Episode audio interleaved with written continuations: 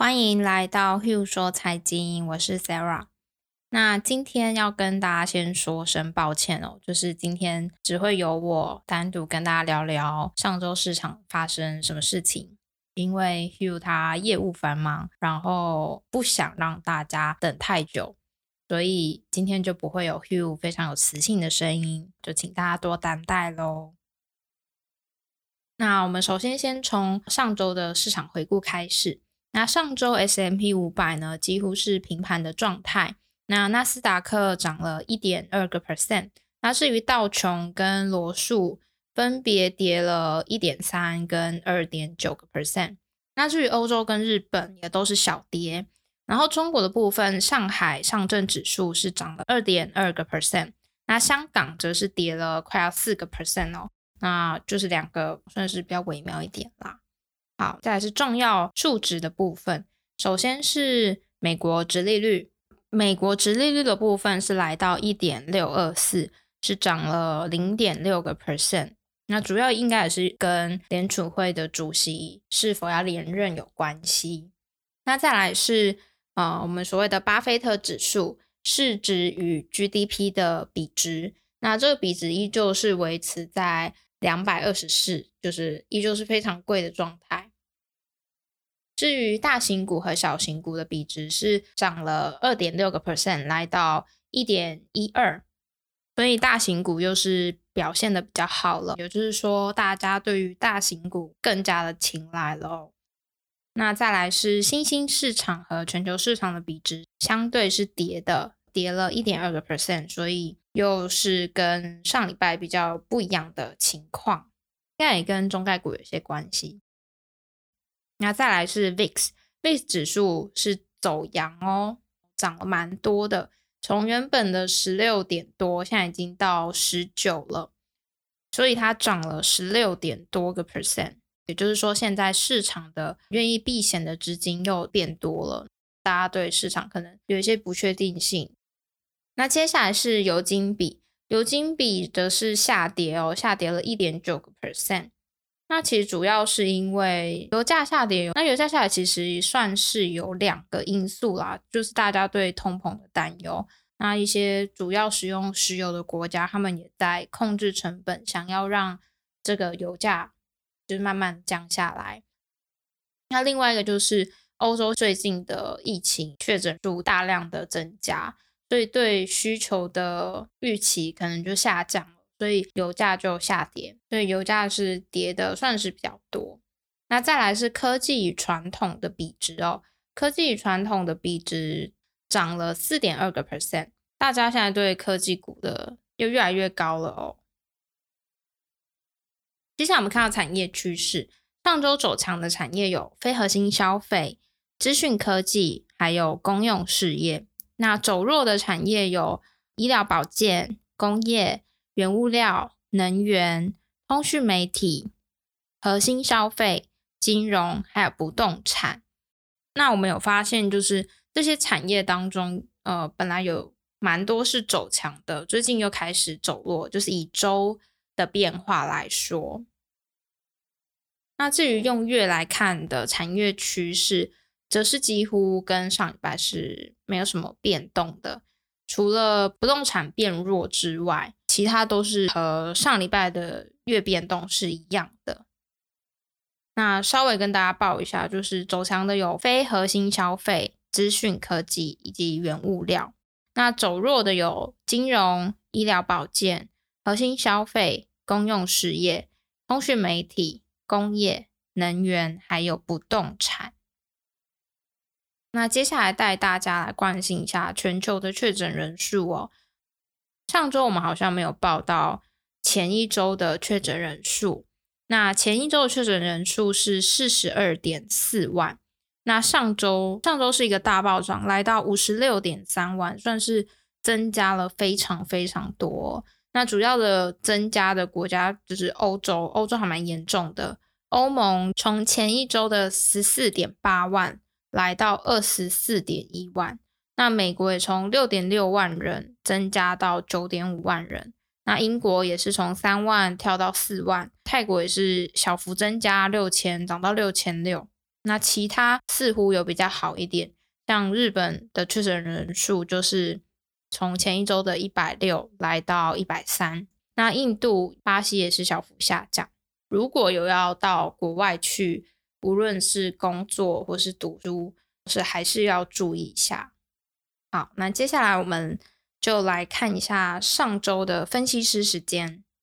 首先，第一则是我们录音是礼拜二。那今天股市最大的新闻就是，美国总统拜登已经确定选择鲍威尔连任联储会的主席。那市场上的专业的交易员啊、策略师、分析师，还有基金的经理等等，几乎都是一致欢迎鲍威尔再做四年哦。那高盛的前 CEO 他就在推特表示说，他认为鲍威尔是最安全的选择。那富国经济学家也认为，让鲍威尔连任是非常理所当然的事情。那也看到了政府的确想要让这整个政策拥有最好的连贯性。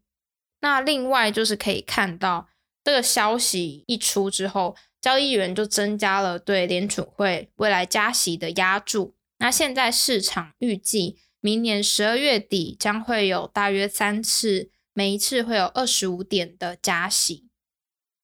那我个人是觉得鲍威尔连任对他本身来说是一种是一种认可啦。毕竟他在疫情的水深火热当中，他们真的是用了一连串的工具啊、方法啊，来引导美国的经济度过这难关。那至于是什么样的做法，我们之前也有聊到，我记得是在应该是在七月的 podcast 我们有聊到。那大家可以去听他们当时候到底做了什么事情。那所以这些的确都是对美国整体来说是有帮助的。那现在这个时刻，right now，就是鲍威尔又面临了超级困难的任务，就是一方面要收缩这个放下去的刺激措施，那另一方面又要确保我们的物价不会收得太快。所以让他连任也是要让他把这整件事情去做一个收尾。那我们就看他们怎么样去领导联储会，来保护美国不要受到这么严重的通膨蹂躏。那这边我们再补一个冷知识嘛，就是其实鲍威尔啊，他在从一八年上任以来，如果我们把标普五百指数的涨跌幅看作是联储会主席的业绩的话，其实鲍威尔。他的业绩是历年以来第二名，就是说，其实投资市场的感觉会觉得鲍威尔其实做的还不错啦。接下来第二则是美国银行的分析师表示，从 PEG 指标，也就是本益比除以盈余成本率的这个指数来看，标普五百指数看起来真的超级便宜。因为这个等式的成长已经达到了这三十年以来的最高水位。这边稍微解释一下 PEG 指数。一般来说，我们比较常听到会使用本益比，也就是 PE ratio 来去判断投资标的。但是如果一间公司它处于非常快速成长的阶段，那我们算出来的本益比可能就会偏高。偏高的本益比，我们就可能不会去投资它，那我们就会错失就是投资的那种时机，所以会有这种将成长率也放进去参考的做法。那因为大家也知道，这一年半以来市场的确是涨得不可思议，所以用 PEG 指标来看也是有它的道理在。那美国银行的分析师就表示说，标普五百指数的长期盈利成长预期已经飙升到十九 percent。远高于一九九零年代的科技泡沫时期，所以他们觉得这是对市场一个利空的信号。那标普五百指数的 PEG 指标比长期的平均水准低了二十一个 percent。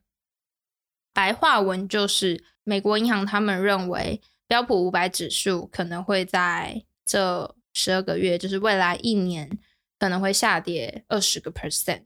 那这对他们来说是。一个看跌的信号啦，这样子。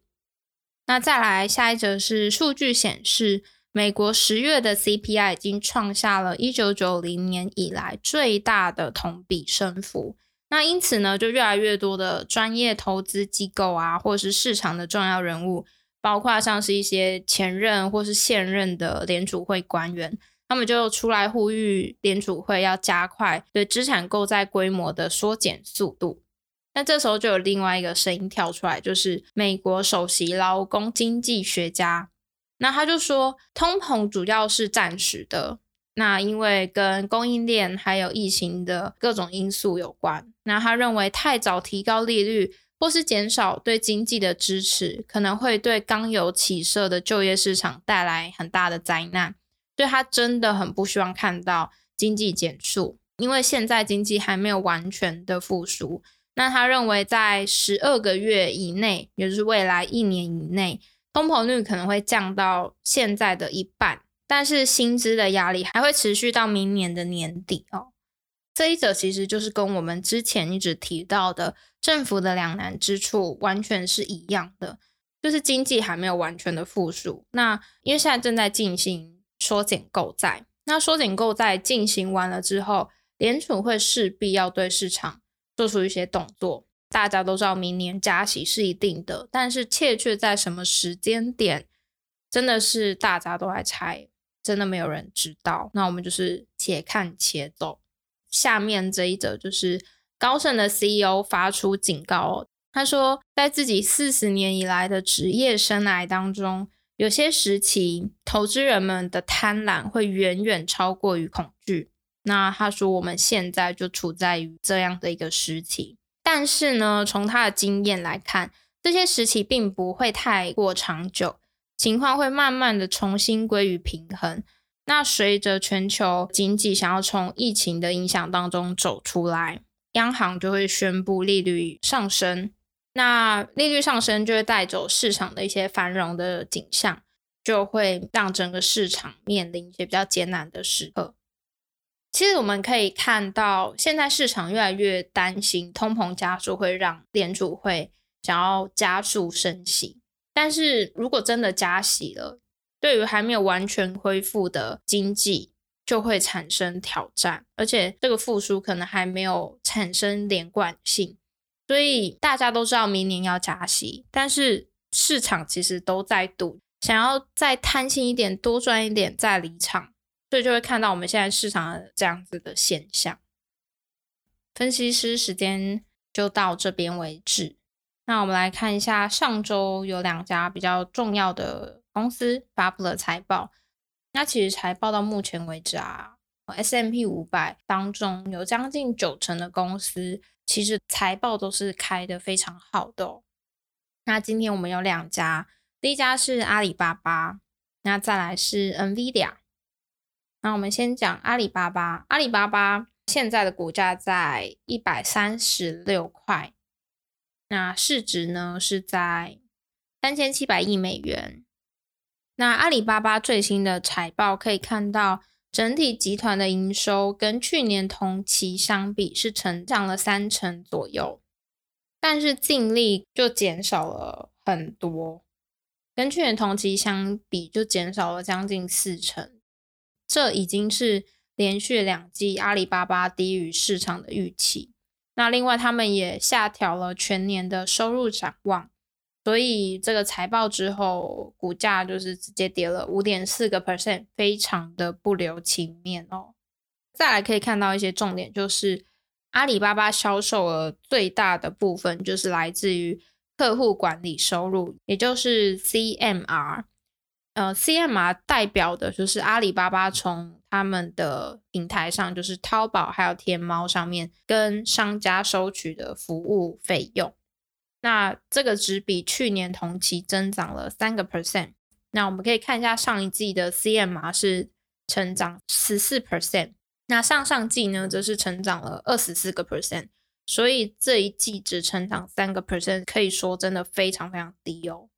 那这一次双十一的总商品交易量达到八百四十五亿美元，那跟去年相比只有小幅成长八点五个 percent。那虽然双十一它这个业绩并没有包含在这次的财报当中，但是双十一是阿里巴巴一个非常大的销售节日，所以看到他们双十一的销售量成长，大家也可以自己心里有个底，有个想法啦。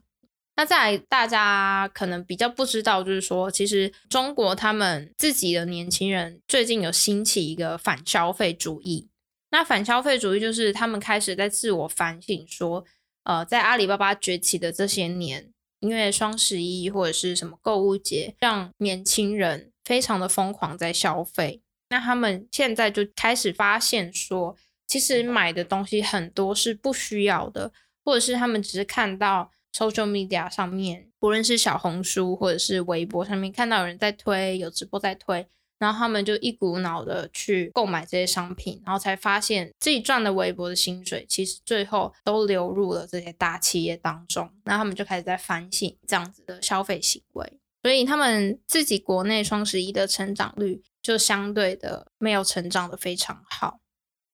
不过也可以看到阿里巴巴的股价其实碰到一百三。左右的时候就会开始反弹，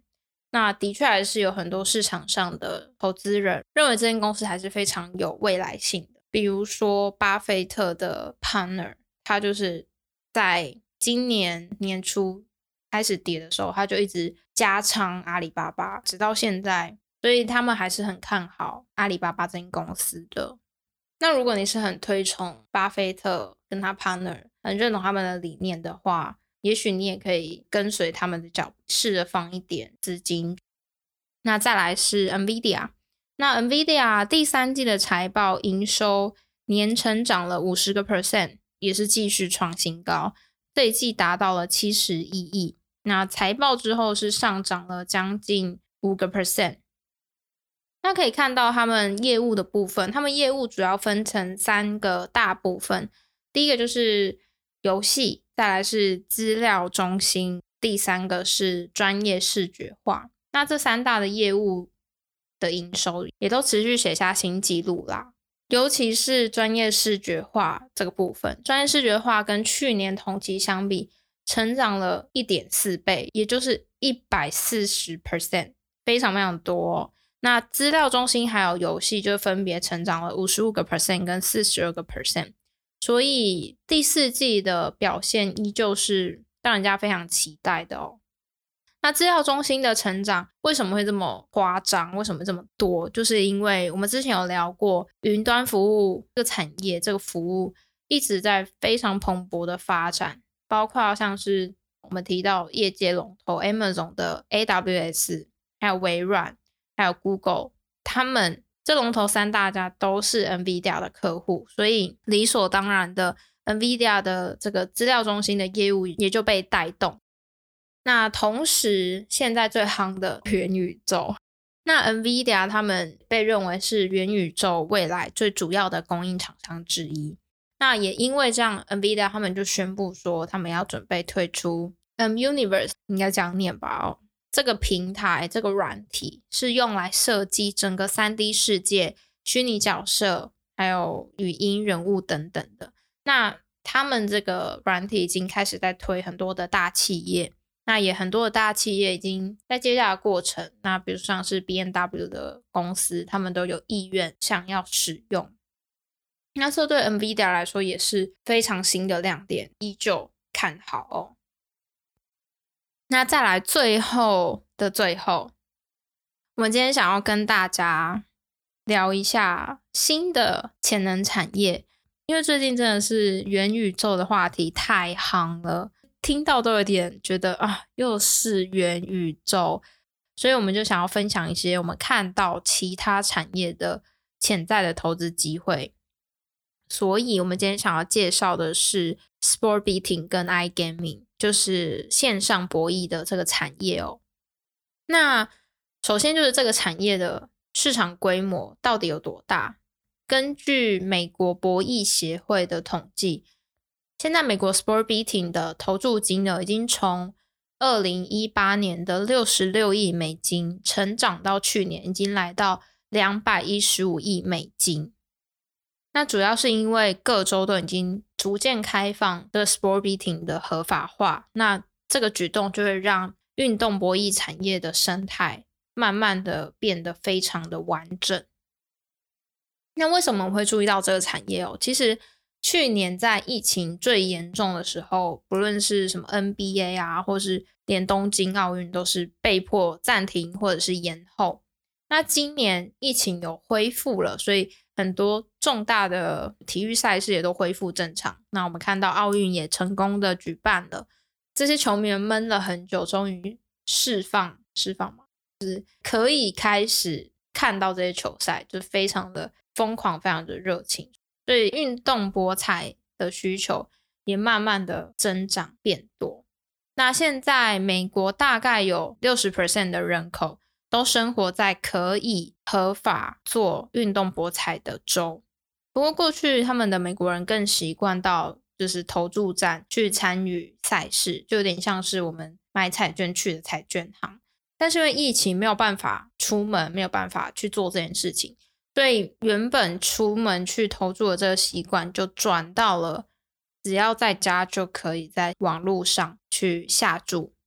那线上下注的这个比例。也真的是慢慢慢慢的越来越多，我们可以看到拉斯维加斯它的网络投注的比例一直都维持在五十 percent 以上，所以这个市场的结构真的慢慢的在大幅的转变当中。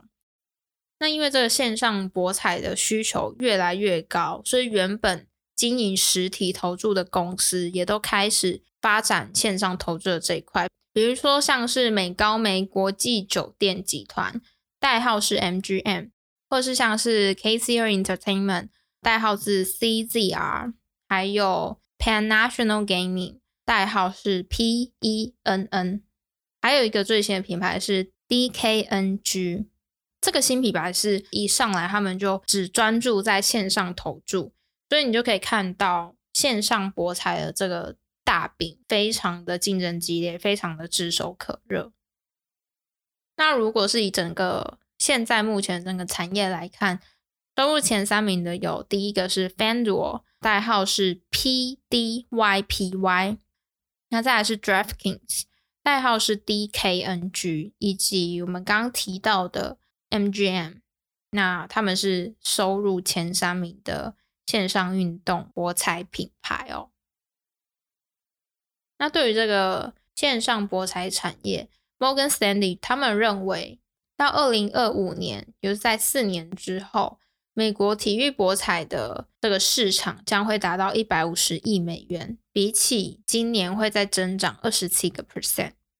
那 Statista 的评论也是说，他们认为到二零二五年，运动博彩的收入会大幅的成长一到两个 percent，达到八十亿美元。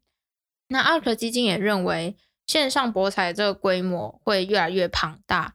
那他们是预估最高，他们认为到二零二五年的时候，整个产业的收入可以达到三百七十亿美元，所以就可以知道这些专业的分析师、专业的金融机构，他们对于网络的运动博彩是感到非常乐观的。那除了介绍这个产业，我们也要跟大家分享一下我们。觉得可以怎么样把握这个投资机会？在看到整个产业一个产业的未来发展的时候，我们会先把它分成两种。第一种是这个行业已经分工已经足够成熟，那技术的护城河比较深，每一家企业都各有所长。比如说我们熟悉的半导体产业，那我们就可以透过比如说公司的特性啦、经营的绩效啦，或是发展的技术。去找到少数的一到三家、一两家，我们认为最有投资价值的公司。那最好的举例就是 AMD，AMD 就符合了我们刚刚所述说的这个逻辑哦。那再来另外一种，我们说分成两种，第二种就是像这种线上体育博彩业，就是各家的技术其实差异不够明显，跨入的门槛相对低，所以你用钱。用资本的力量就可以达到很厉害的规模，但是市场会怎么样？真的是大家都有机会，但是未来的发展不确定。那这时候你就可以用不同的方式去做投资。第一种就是啊，真的不知道哪一间会成为未来的龙头，可以吃到这个大饼。而且这种新的产业都充满了变数，很难在一开始就看到谁到底会成功。但是你又不想错失这个投资机会，所以我们就最好的方式就是用一定的比例去买很多很多重点股票。那最好就是有一个 ETF 已经帮你选好了，而且它可以代替你去做操作。所以我们就帮大家找了一档 ETF，那代号是 BETZ，那它就是一个专门针对 Sport Betting 还有 iGaming 的一个 ETF。那这个 ETF 非常的新哦，它在去年年中才刚上市而已，但是它上市到现在总报酬已经蛮高的了，才不到两年的期间，它就已经涨了六十几 percent。那这个 ETF 里面的持股主要都是我们刚刚有提到的公司，包含我们说的什么 DraftKings 啊，或是 Caesars Entertainment 等等的。那这个 ETF 比较是针对 iGaming 产业，但是因为 iGaming 产业当中就有 Sport Betting，所以 Sport Betting 当然也就包含在内喽。那选择 ETF 的好处就是你可以